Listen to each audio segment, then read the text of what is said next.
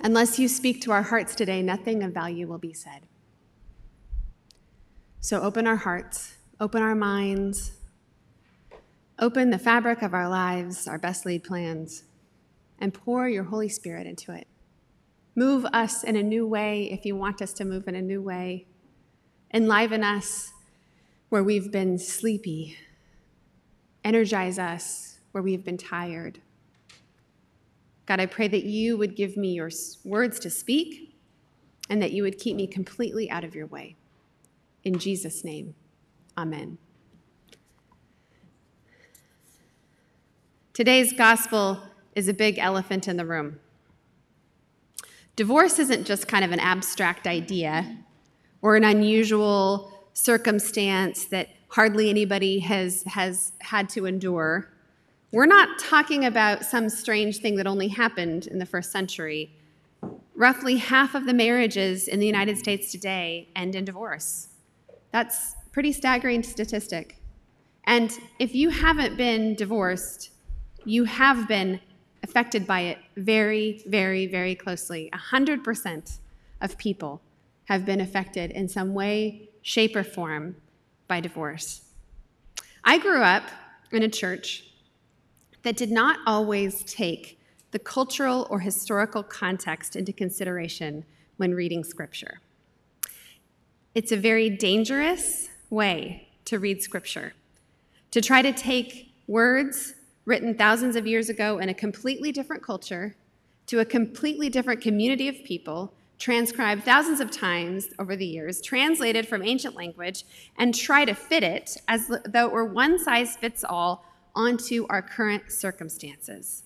That does not help us discover the truth of God.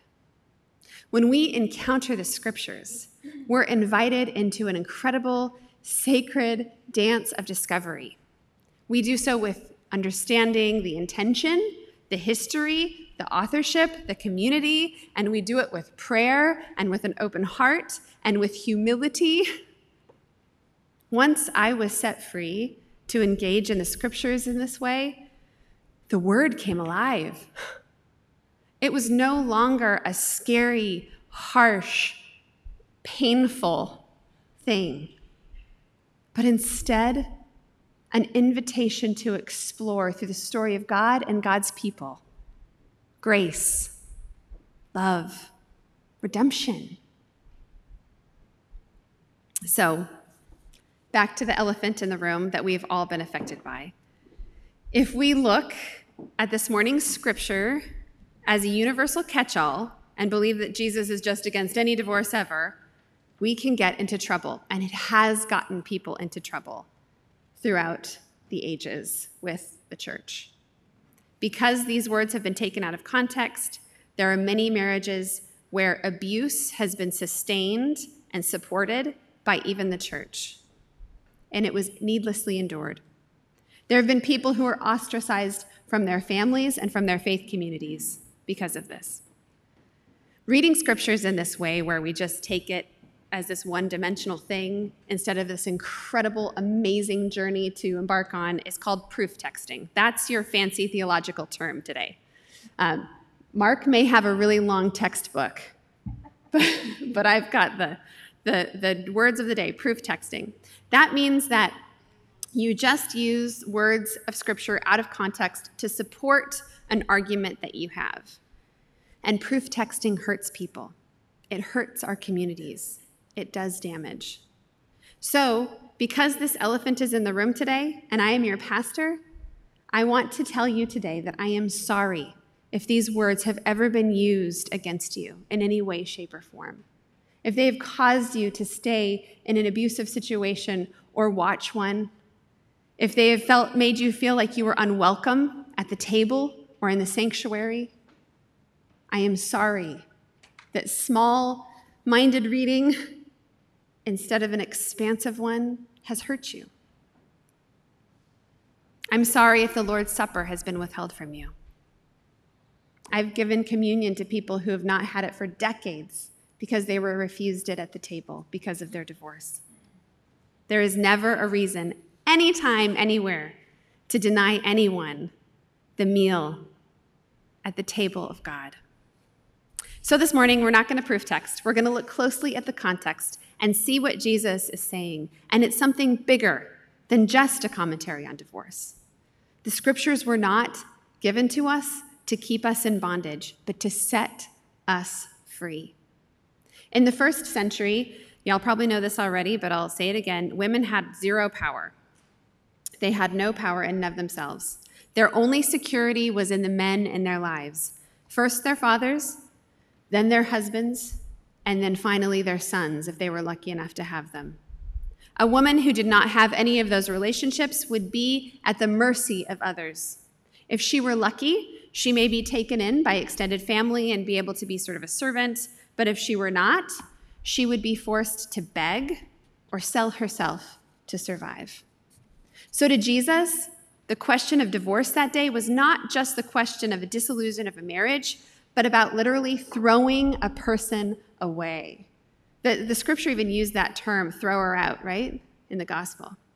Marriage in the first century was not between two equal people who both had the autonomy and ability to take care of themselves and come together as a partnership. It was a contract for property, for familial affiliations, and for the creation of male heirs. A totally different scenario than what most of us get to enjoy today. So, our message this morning is not as much about divorce in particular as it is in general about the way that we walk in relationship with one another. Whether we treat one another as precious, incredible children of God, reflections of the divine in whose image we were made, or if we use one another to humanize each other for another end. The structure of this world was created by God to be interconnected. Everything both depends on and is affected by everything else. We discover more and more about this miraculous world and the ecology of it all the time. And not only that, but we worship a triune God. God not only created relationship and made it integral to everything, God is relationship. And we are too. Each of our bodies is its own little ecosystem with trillions of little organisms called microbes living on it. Isn't that cool to think about? You have your own little trillions and trillions of microbes that live on you. Amazing. We are a complex combination of atoms reliant on oxygen, nutrients, water, and so much more, and that's just for our survival. God embedded in us a need for human connection, a joy at having pets, a desire to create beauty, curiosity at the natural world. So many incredible interrelated things. We are reliant on everything, and everything is reliant on us, whether we want to admit it or not. You matter. In this incredible, great scope of creation, you matter. And our gospel this morning tells us that as we matter, it matters how we also take care of each other. We're never to throw anyone away, and we're never to give up on one another. Life is complex. Relationships can be life giving and they can be damaging. So sometimes there is a place to put up boundaries, and that's life giving too. And there is no one answer that will work for all of our problems or issues or hardships, and that makes life kind of daunting. But that is why we embark on this journey with the living Word of God, with the incredible flow of the Holy Spirit, knowing that each step will reveal itself to us in God's incredible grace.